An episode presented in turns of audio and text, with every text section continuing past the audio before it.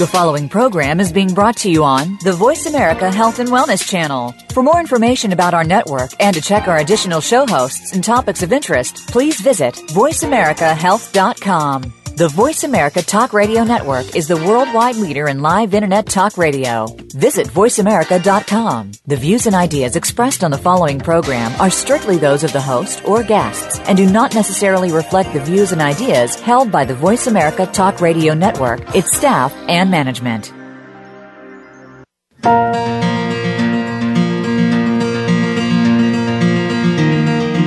Too often, we rely solely or primarily on conventional medicine to treat symptoms and disease. But these can mask the problems, so we never get to the root cause of the disease.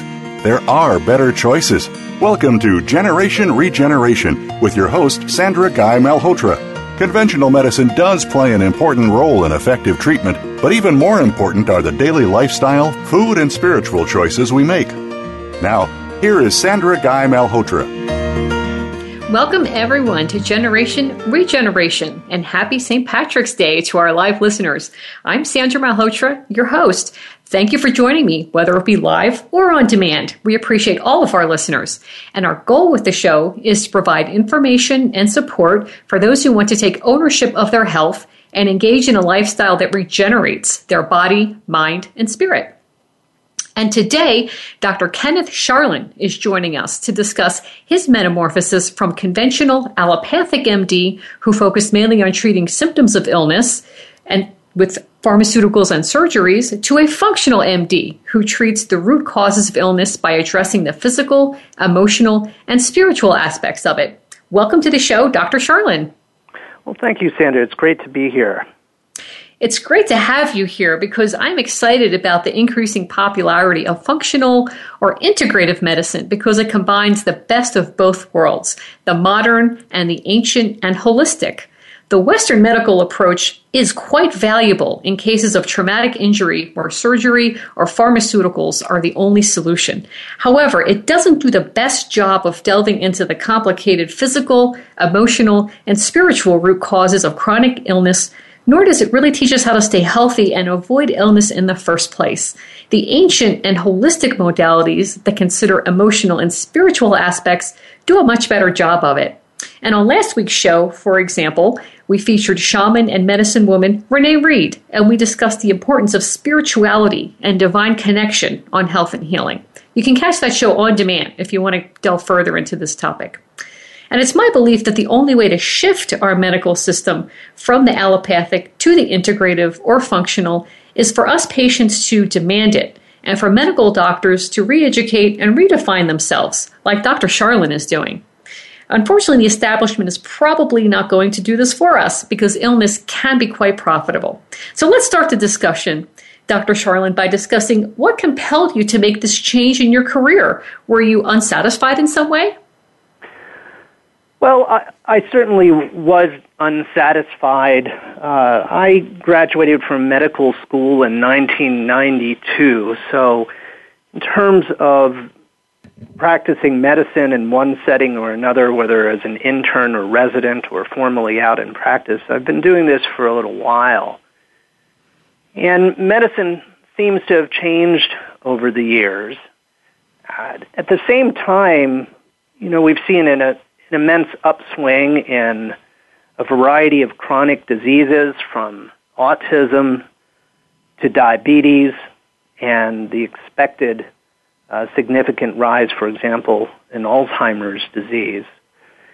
And so it's kind of a merging of how contemporary medicine is being practiced, which for me is largely driven by prescription medicines that most of the time treat symptoms and don't really get at the underlying disease process, and at the same time watching my patients get sicker and sicker. And then finally, probably the third component is the disconnect that is between the physician and the patient and the uniqueness of the patient, the unique story that each of us brings to the encounter you know, sometimes I feel like there's a third person in the room, and that's the insurance company executive helping to make the decisions. It just doesn't really seem right. So, no doubt about it, there have been a few things that came together to finally press my buttons, but uh, in truth, the, the story is a little more involved than that. I was uh, I was a college student uh, in the 1980s uh, at a small liberal arts college in um, Ohio called Kenyon, and I was an English major at the time, and I was I had a long-standing interest in writing. I was interested in the story, if you will, and I knew I was interested in becoming a physician, and ultimately I I became interested in the physician as writer. And there's uh, a great history uh, of physician writers from Anton Chekhov and William Car- Carlos Williams uh, to others. And I was fortunate enough to um, become acquainted with a living physician writer whose name was John Stone. Uh, Dr. Stone was primarily a poet, though also an essayist, had written several uh, books under uh, LSU Press, uh, had written several essays for the New York Times Sunday magazine, and Dr. Stone and I initially became acquainted through a sent, through a fan letter that I, I wrote him and sent him several of my poems that I had written at the time. And one thing led to another, and I made a trip from Kenyon to Atlanta, Georgia. Uh, Dr. Stone was at Emory University. He invited me to come meet with him uh, to talk about uh, his work as a physician writer, and I returned to Kenyon with cassette tapes to uh, turn those uh, recordings into trans- transcripts that eventually became a uh, bachelor's thesis in English. But what Dr. Stone left me was the idea that every patient was or had a unique story to tell. And so over the years, as I've developed my own practice, I felt like we were losing that part of the art of medicine. And I really uh, reached a turning point in my own career, in my own life, my philosophy as a physician, where I felt like something had to be done. So that was a very important component of it. That's very interesting, and, and it's clear that you bring a lot of heart to your practice as a physician, that it's not just um, a job for you. It seems like you are in it because you want to connect and really help your patients heal, which is a very special quality. Well, thank you. I appreciate that. I appreciate that a lot.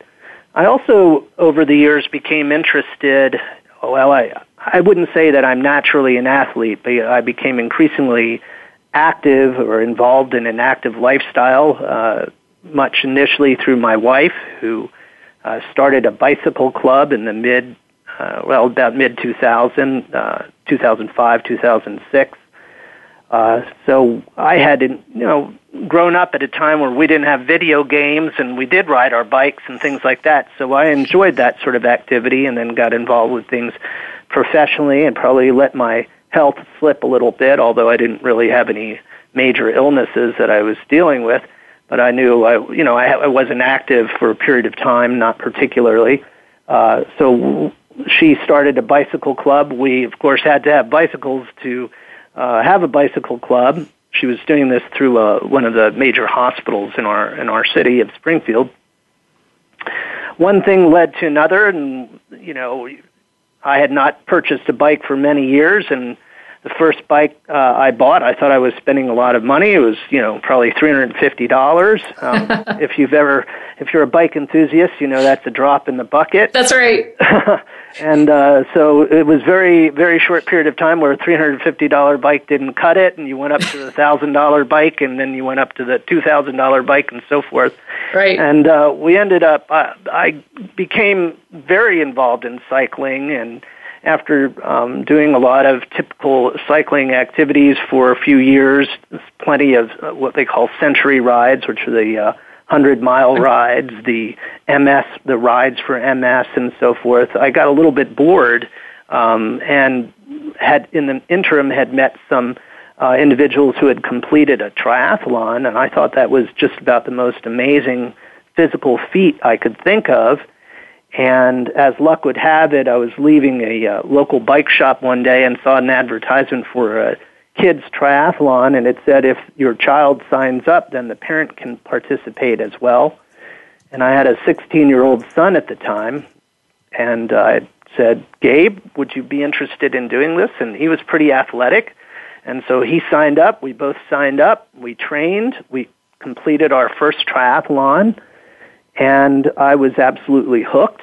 And um, one thing led to another. And I was, I've completed three Ironman triathlons and several half distance, half iron distance triathlons. And wow. the point here is though that I, if as you get into this stuff, it's not just about the swimming, biking, and running. It's really a whole lifestyle. And so I started to think about, well, how does nutrition influence, you know, what I do out there? Can I, you know, improve my performance by changing my nutrition? And this is not a new idea. There are plenty of people writing about this and blogging about this and podcasting. And I started listening to um, a fairly well-known podcaster, a young man named Ben Greenfield, who's who's wonderful. He just puts out some fantastic stuff. Uh, and um, what I found fascinating with Ben is that he would start all of his podcasts with reviewing journal articles. And so I started thinking about the science of all of this. And when you start to think about the science of all this, it's just a stone's throw from thinking about you know, what really builds health, what builds wellness, what builds resilience. Uh, I became interested in ancestral health, ancestral uh, lifestyle, paleo lifestyle. I read Loren Cordain's books. I read Robb Wolf and Mark Sisson and all the other uh, paleo folks out there. And um, that led to uh, coming across Dr. David Perlmutter, who had at the time had just published Grain Brain. That's a great book. It's wonderful. And I thought, my goodness, this is a neurologist, you know, and he's talking mm-hmm. about root cause medicine and he's talking about what, you know, really makes us sick. And um, so, of course, I read his book and I listened to every podcast I could find. You know, he kind of made the made the rounds. And on one of the podcasts, he said, Yeah, I just came back from the Institute for Functional Medicine where I was teaching one of their courses. And I thought, What is the Institute for Functional Medicine? And I looked it up and I, I said, I'm, I'm home. You know, I've found my home. So, uh, hallelujah, the Institute you know, of Functional right. Medicine. so, you know, it's kind of a combination of a lot of different things that lead a person down a particular path. It's rarely linear, I think, which is sort of how health and illness works as well. We love to talk about cause and effect, but it's it's so rarely that simple, you know.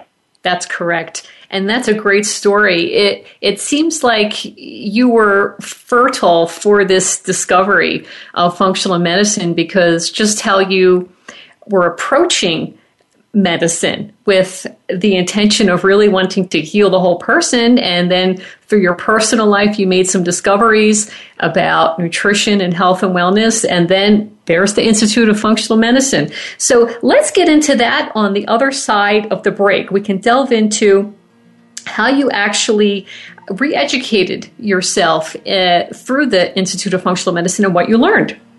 So, thank you so much for that story about your journey to functional medicine. And that does bring us to our first break. This is your host for Generation Regeneration, Sandra Malhotra, and we're talking to functional MD Dr. Kenneth Sharlin about the growing field of functional medicine, of which he is a part. Thank you for joining us. And in the next segment, we're going to talk more about how he made the transition, and we're also going to get into one of my favorite subjects, which is food and nutrition. Stay tuned.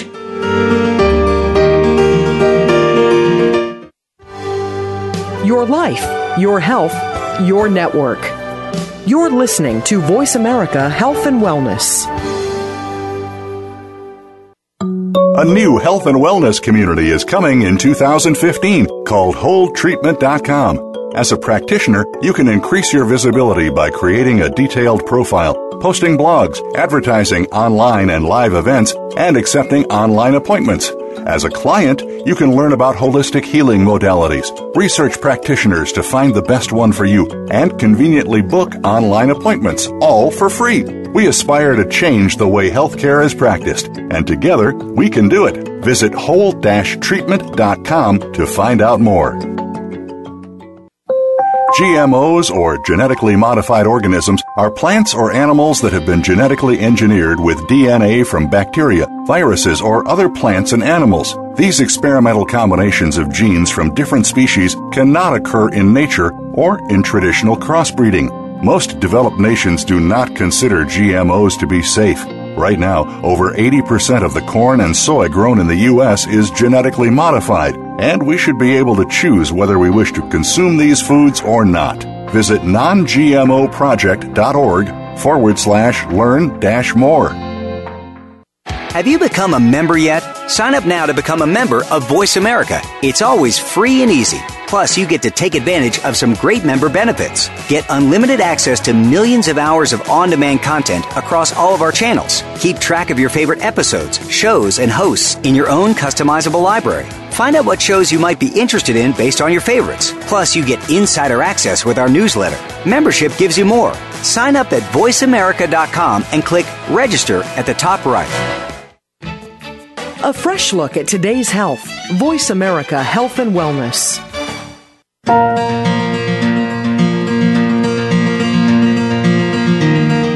This is Generation Regeneration with Sandra Guy Malhotra. To connect with Sandra, send an email to Sandra Malhotra at wcubedcommunity.com or tweet at Sandra G. Malhotra, hashtag We Are Gen R. She looks forward to your comments. Now back to Generation Regeneration. And welcome back. I'm your host, Sandra Malhotra, and today we're talking to functional MD Dr. Kenneth Sharlin. And before the break, he talked to us about how he came to the point personally and professionally where he wanted to expand the boundaries of his conventional practice and move into being more of a functional MD. And in order to do that, he became involved with the Institute of Functional Medicine. So now, Dr. Sharlin, tell us about the Institute of Functional Medicine and the types of practice modules that you're taking there. Absolutely. And, and I should say that, you know, I have chosen the Institute for Functional Medicine for my education, but in fairness, there are uh, a couple of other avenues, at least a couple of other avenues uh, that are organizations that uh, do provide uh, probably similar uh, education, but the method that I am specifically learning uh, is through the Institute for Functional Medicine. Um, so, as I mentioned before the break, that I had learned about IFM uh, through David Perlmutter. Dr. Perlmutter had mentioned uh, uh, being faculty at IFM, and I just Googled IFM. You know, Google is where all great knowledge is located. That's right. And uh, realized that this was uh, probably a really good fit for me. And I know it seems like it's ancient history, but in reality, this only goes back to last July. And I think I just really reached a low point in terms of morale, uh, in terms of thinking about practicing as a physician, my relationship with my patients, watching my patients just get sicker by the day, uh, feeling frustrated about what pharmaceuticals were doing you know, even when I felt fairly positive about uh, writing a prescription for, say, a, a medicine for multiple sclerosis, as an example, you know, the first question that I would be asked was, "What is this drug going to do to me?" Right. Um, so it becomes kind of an adversarial, uh, you know, situation. You, you know, my patients like me, but you know, what is this drug going to do to me? So my wife said, you know, um, things are slowing down for you a little bit, and there have been a lot of changes, and I know you're frustrated, and you've got the time, and why don't you go take one of those courses that you've you've talked about? Why don't you just go get started with this? And the way that the Institute for Functional Medicine organizes their didactic curriculum is they have a foundational course called Applying Functional Medicine in clinical practice. And generally, this has been offered once a year, although in 2015, for the first time, they're offering it this month. It may have already happened. It was it's March 2015. I don't know the exact date, but uh, also in September. And then there are a number of advanced practice modules, and we can go through those. Uh, but the point is that in order to be certified through IFM, you have to take all of the advanced practice modules. I think there are six of them altogether. Okay. So uh, it just happened to be that in July 2014, the hormone advanced practice module was being offered. It was in Denver, which is not too far from Springfield, Missouri. And um, so he said, well, let's do it. Let's go check this out. And it was transformative. It was a wonderful experience.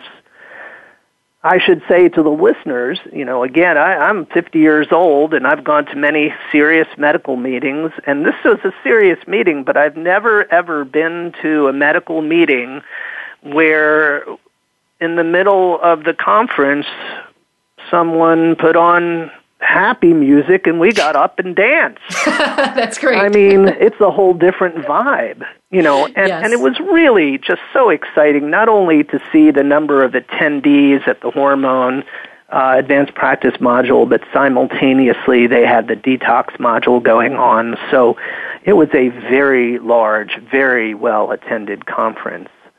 Um, and that was the first, and that was followed by AFMCP in September 2015, uh, 14.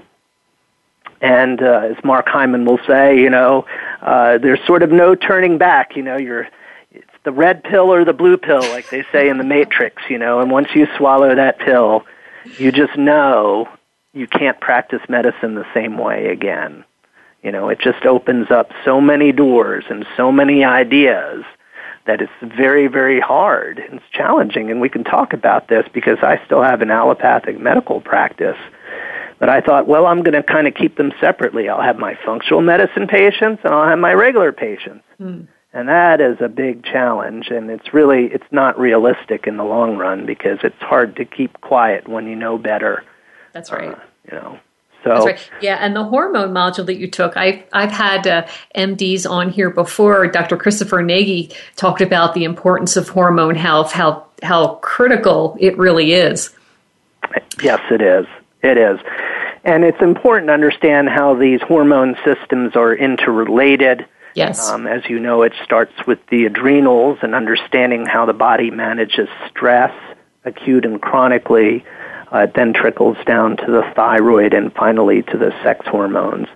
And although there are many people who hang a shingle, whether they're physicians or not, and advertise themselves as hormone specialists, and they are rebalancing hormones and using bioidentical hormones.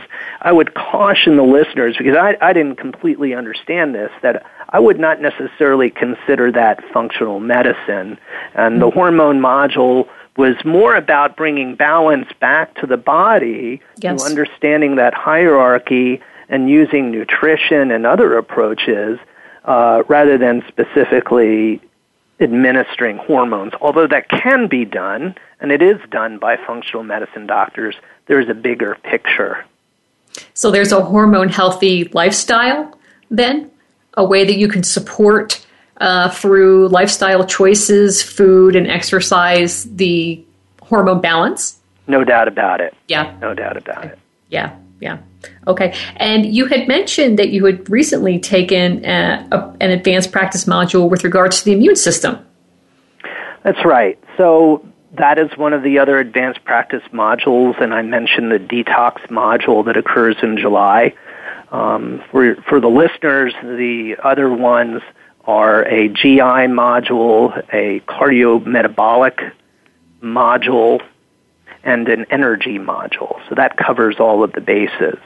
And these are really, this is really about systems biology. That's what functional medicine is. It, it's sort of a, a three dimensional science. We talked a few minutes ago about the oversimplification of cause and effect. You know, if I consume too much sugar, I will get diabetes.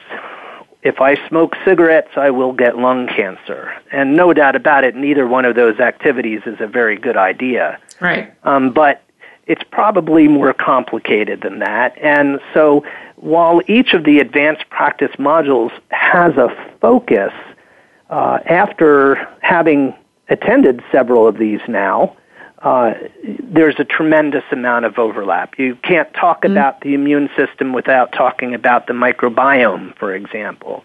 Yes. You know, um, they all relate to one another. You, you know, the mitochondria uh, are affected by all of this.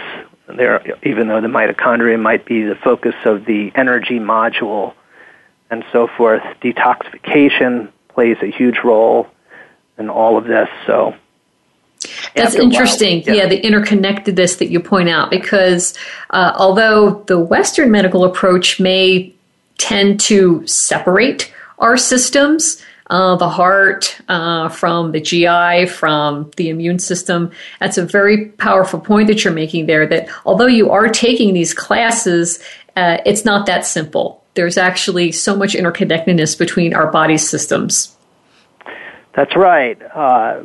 In IFM, they like to talk about the tree, uh, where the far reaching branches of the tree are those end organ expressions of disease. But we like to move down the trunk and down toward the roots. That's what functional medicine is. That's why we see the whole person. It isn't necessarily specifically holistic in the sense of energy medicine, which is an interest of mine, a tremendous interest of mine. It's holistic in the sense that it brings together these conceptual or these I'm sorry, these conceptual systems that govern the delicate balance that is the human body. Those systems yes. are assimilation, structural integrity, communication, transport, biotransformation and elimination, energy, defense and repair. And those basic systems surround the, the, sort of spiritual, mental, emotional self that is the person, and so everything connects to everything. And so, I think you've pretty much explained how functional medicine works. How would you contrast the approach? That you take with your functional patients as opposed to your allopathic patients? What's the difference in the way you treat them? So, in a typical allopathic uh, office encounter, for example, uh, someone might be referred to me for migraine. I'm a neurologist, so migraine is a common reason to see a neurologist. And we spend a lot of time talking about what's called the history of the present illness you know, how long have you been suffering from migraine? Can you walk me through a typical attack? Is it unilateral? Is it throbbing, pulsating in quality? Does it make you sick to your stomach? Do you actually vomit? Is there light and sound sensitivity? Just a very detailed description of what is going on now. Now, we do collect a past medical history, a social history, but it's fairly cursory past medical history just says, well, I have high blood pressure, I have diabetes, I have this and that. And honestly, in, in, in practical terms, that's not a major focus. It's the history of the present illness, the neurological examination in my case, and then an assessment, which, if it's a typical story of migraine, you know, that's pretty much the history takes it takes precedence and there's a management plan based on those symptoms. In the functional encounter, it's completely different. First of all, the patient arrives at the office having completed a very, very detailed personal history questionnaire. It could be, yeah, and that could be five to ten pages long, correct? Actually, mine is, and I think this is pretty typical, is around 35 pages long. There you go. Very detailed. Very detailed. Um, and so we then take that information, and I block out a significant amount of time to see the patient. Uh, in my office, it's maybe an hour to an hour and 15 minutes. Um, and it could easily be longer than that. Um, but I, I do um, save a little bit of time in, in, with the protocol as I have developed it for my practice, and each functional medicine practitioner may be a little bit different in how they approach things. And that's very different from the allopathic, where you may spend, what, 10 minutes? Right, yeah, absolutely. Although, in as a neurologist, as a specialist, my evaluations do tend to be a little bit longer. Yes. Um, they tend to be very focused assessments. Okay. But we, we really go through that person's life story. We start with uh, talking about their family, where they were born, the health of their parents. I'm interested in whether they were born as a full term uh, natural childbirth or by cesarean section. I'm interested in whether they were breastfed or bottle fed uh, questions that wouldn't necessarily be asked when we're talking about migraine, but it's very relevant to migraine actually. You know, whether there were early childhood illnesses, was there tonsillitis? Did the person have rounds of antibiotics early in life? Were there family stressors early on? You know, what was the stability of the household? How much love was there in the household to sort of bring up last week's guest on your show? You know, that's very, very important. So we developed this very complete life history, and from that we can understand the antecedents, the triggering events, as well as the mediators that play a role in the chief concerns that the person is bringing to that room. We can then take that information and populate something called the functional medicine matrix, which looks at all of those systems that I mentioned a few minutes ago. And we can understand how personal lifestyle factors both play a role as mediators, uh, that is, if for example, if the person is relatively inactive or their sleep quality is poor or there are factors related to nutrition or stress or relationships, all of these play an important role in the expression of illness. Okay. And on that note, actually, I'm going to interrupt you. We can continue this on the other side of the break, but that was a very nice description uh, about the difference between the experience with uh, a more traditional allopathic MD and the initial experience with a functional MD. And so this is your host for Generation Regeneration, Sandra Malhotra, and we're talking to functional MD Dr. Kenneth Sharlin about the growing field of integrative medicine and how he helps his patients achieve sustained health. And in the next segment, we are going to talk about food, which we didn't get to in this segment because we got talking about so many other interesting things, and also talk about how he provides emotional support for his patients. See you on the other side with some more good stuff. Your life, your health, your network. You're listening to Voice America Health and Wellness. GMOs, or genetically modified organisms, are plants or animals that have been genetically engineered with DNA from bacteria, viruses, or other plants and animals. These experimental combinations of genes from different species cannot occur in nature or in traditional crossbreeding. Most developed nations do not consider GMOs to be safe. Right now, over 80% of the corn and soy grown in the U.S. is genetically modified, and we should be able to choose whether we wish to consume these foods or not. Visit nongmoproject.org forward slash learn dash more. A new health and wellness community is coming in 2015 called WholeTreatment.com. As a practitioner, you can increase your visibility by creating a detailed profile, posting blogs, advertising online and live events, and accepting online appointments. As a client, you can learn about holistic healing modalities, research practitioners to find the best one for you, and conveniently book online appointments, all for free. We aspire to change the way healthcare is practiced, and together we can do it. Visit whole-treatment.com to find out more. Have you had a chance to check out Voice America's online magazine and blog, Press Pass? If you love our hosts and shows, check out articles that give an even deeper perspective. Plus, topics about health and fitness, movie reviews, philosophy, business tips and tactics, spirituality, positive thought, current events, and even more about your favorite host. It's just a click away at vapresspass.com. That's vapresspass.com. VA Press Pass by Voice America. All access, all the time helping you make informed decisions for your life. This is Voice America Health and Wellness.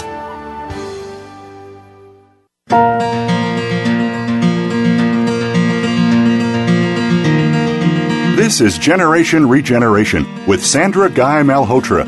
To connect with Sandra, send an email to Sandra Malhotra at wcubedcommunity.com or tweet at Sandra G. Malhotra, hashtag We Are Gen R. She looks forward to your comments. Now back to Generation Regeneration. And welcome back. I'm your host, Sandra Malhotra, and today we're talking to functional MD Dr. Kenneth Sharlin.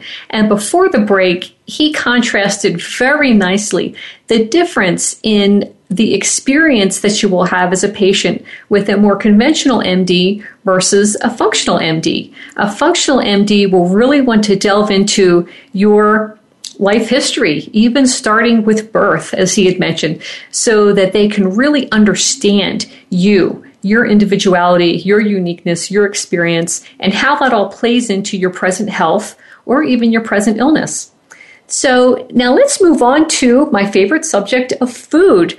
Uh, Dr. Sharlin, I understand that conventional MDs don't learn that much about the role of nutrition on good health in medical school. Is this true?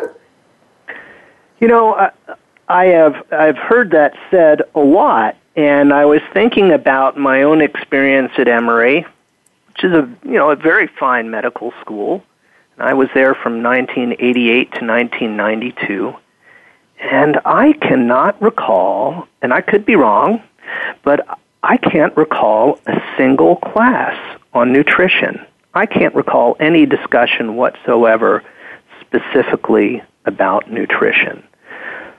So that's interesting. Not good. Yeah, not good. Yeah, not, not good. good. It's probably fair to say that uh, even if there were a class or two on nutrition, it probably would have followed the American Heart Association, American Dietetics Association guidelines.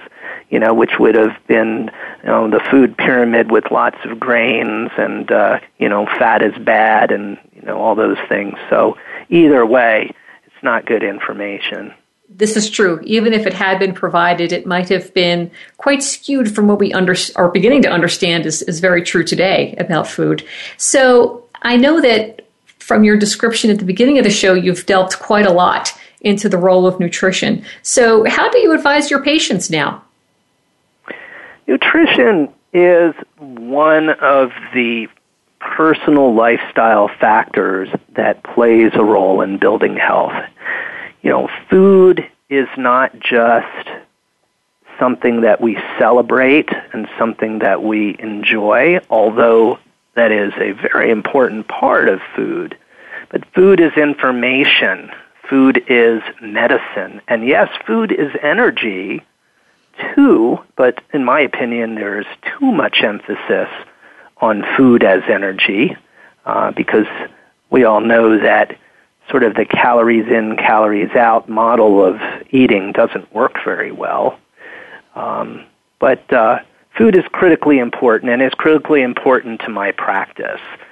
Um, for example, uh, I do recommend some of what I call foundational supplements to my patients. However, I tell my patients that supplements are just that. They are supplemental. They are adjunctive. Um, we want to get our nutrition through real nutrient dense food.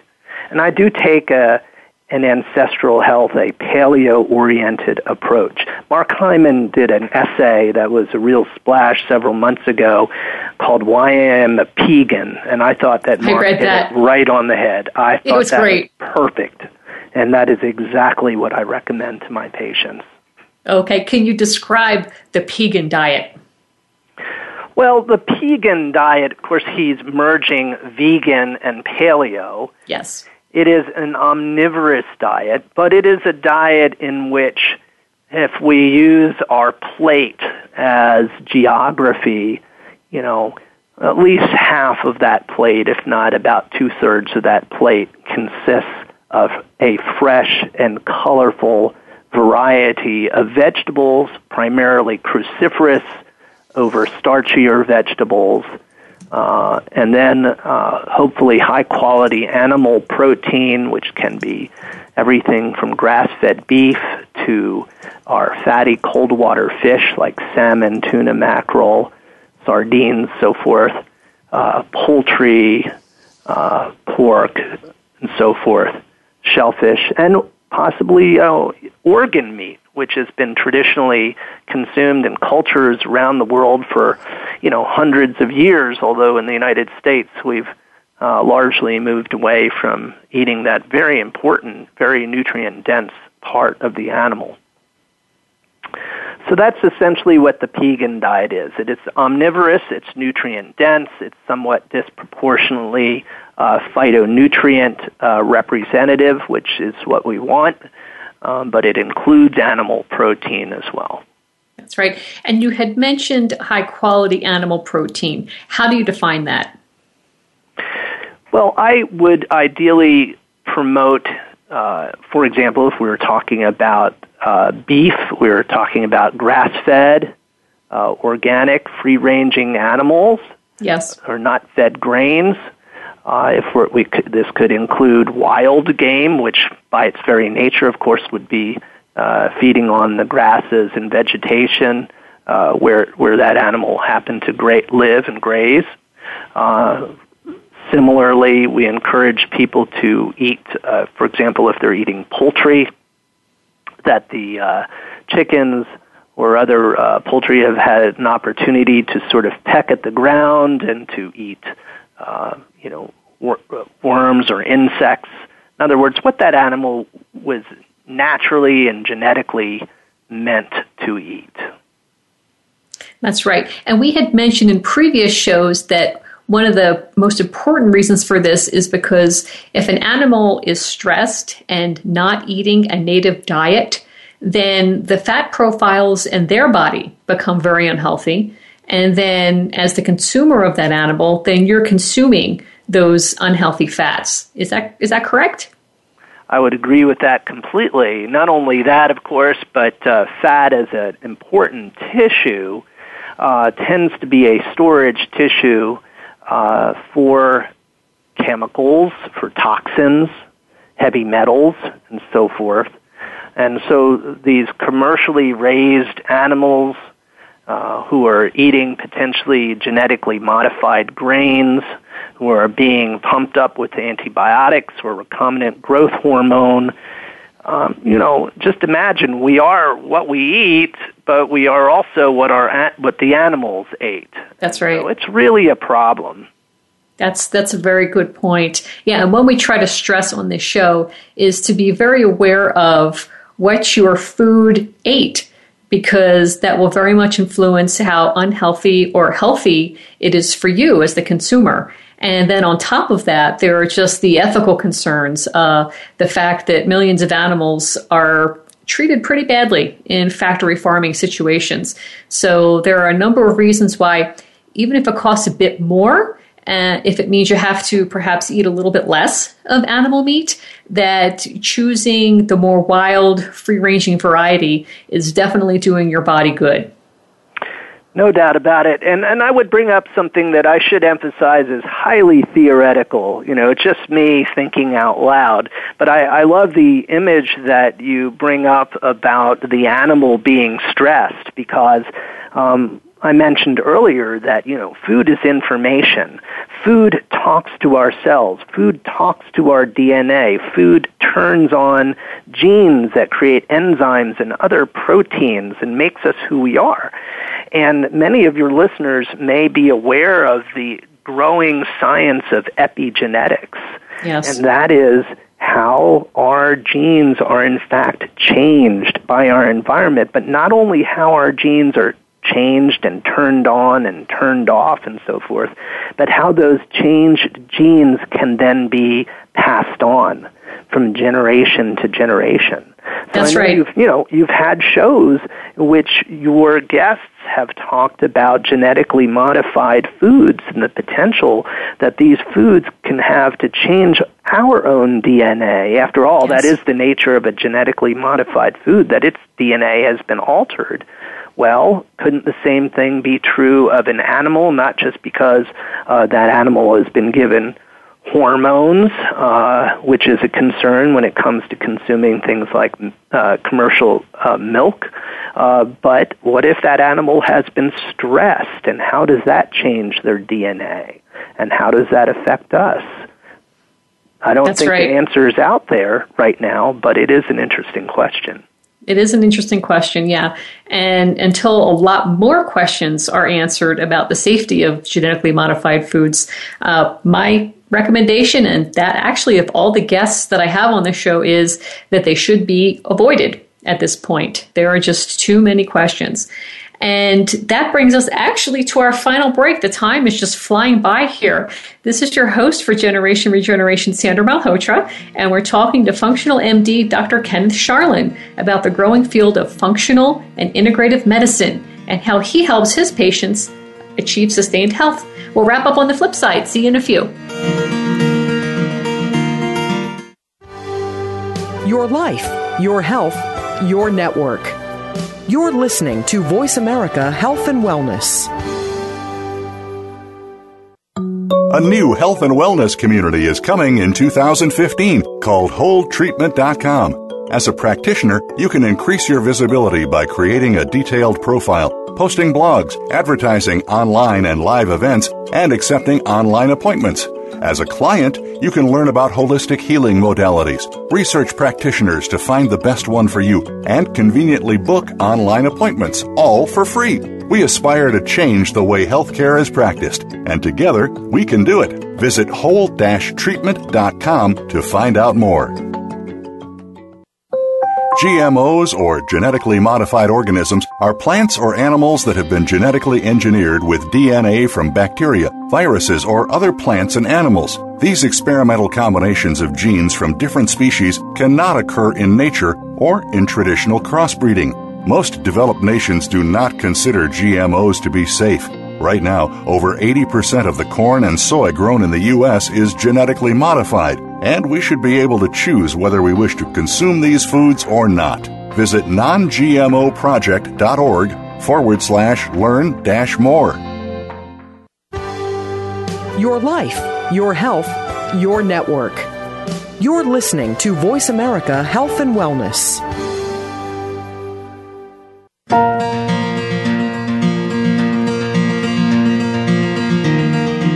This is Generation Regeneration with Sandra Guy Malhotra.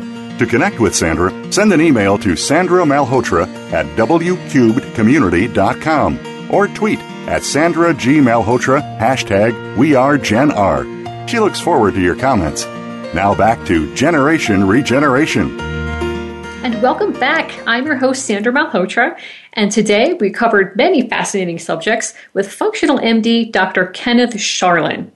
And what I'd like to do in this final segment is get into some of the emotional and spiritual aspects of healing. And as we discussed during our show last week with shaman and medicine woman Renee Reed, love is the most powerful force in the universe. And the spiritual belief that I subscribe to is that we are spiritual beings having an earthly experience. And at our core, we are love. It is what we were before we were humans, and it's what we'll be after. So, Dr. Sharlin, how do you use love and positivity to assist in your patient's healing? That is a wonderful question. And I'd like to answer your question in a story, if I may, which is that uh, when I went to the Applying Functional Medicine in Clinical Practice conference last September, that was the single most important question that I had in my mind. Uh, that is what I wanted to learn. Um, you know, it's relatively easy to tell a patient, well, you have to eat better, you have to exercise more, uh, we need to work on that stress issue.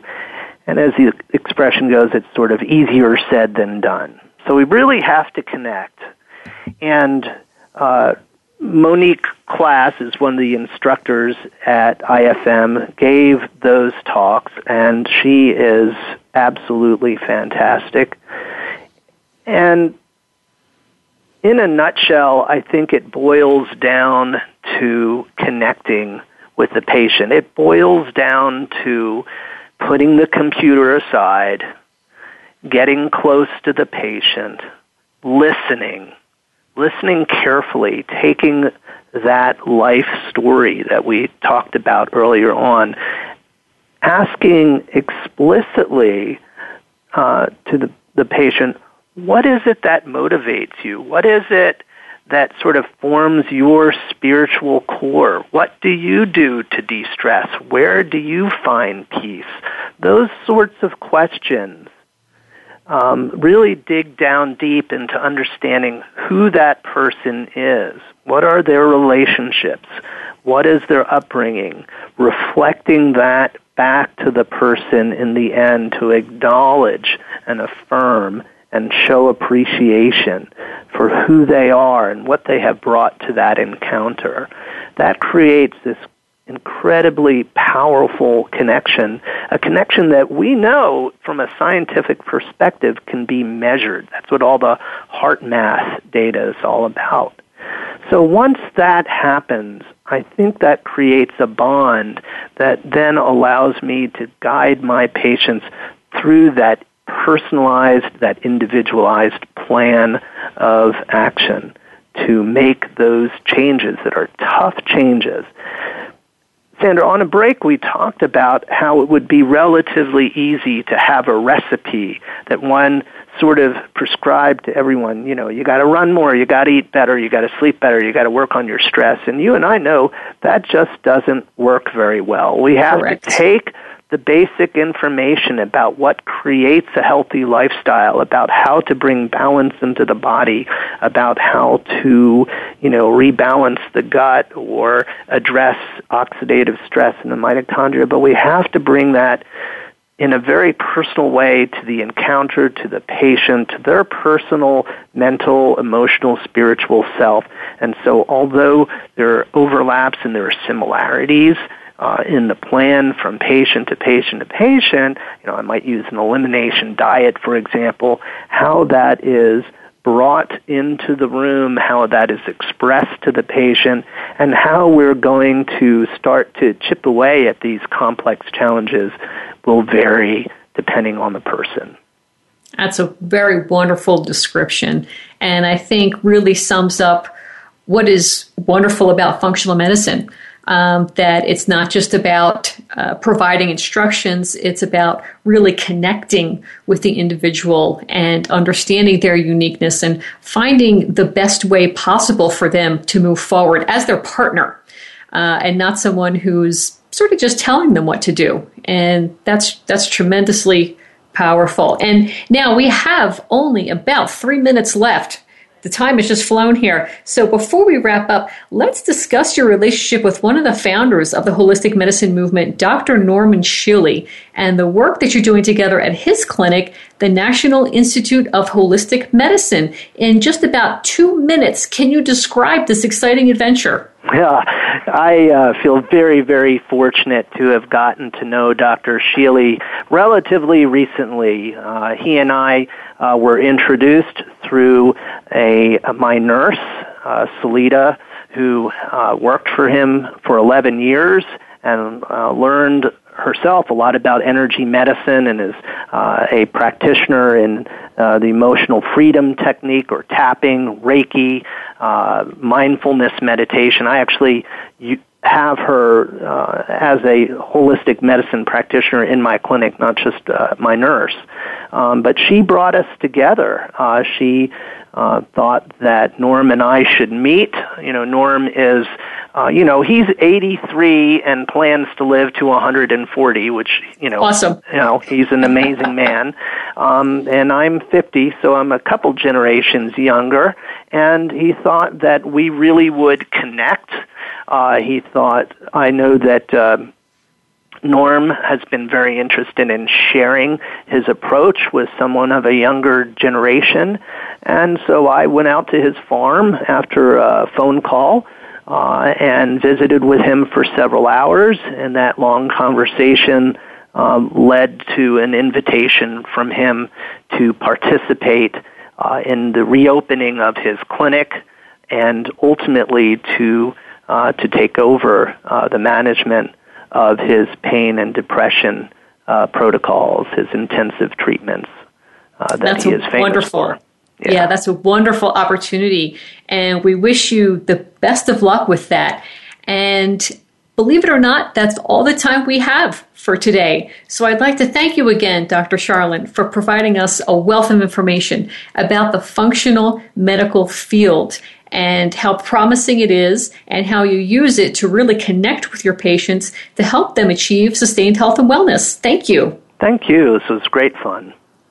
And next week, our guest will be the multi talented Dr. Nadine. She is a clairvoyant, medical intuitive, and naturopath. And she's going to delve into something that we mentioned today the power of love, and in particular, the power of self love. This is potent stuff. And until then, let's scoot over to Twitter at Sandra G. Malhotra, hashtag We Are Gen R. Namaste.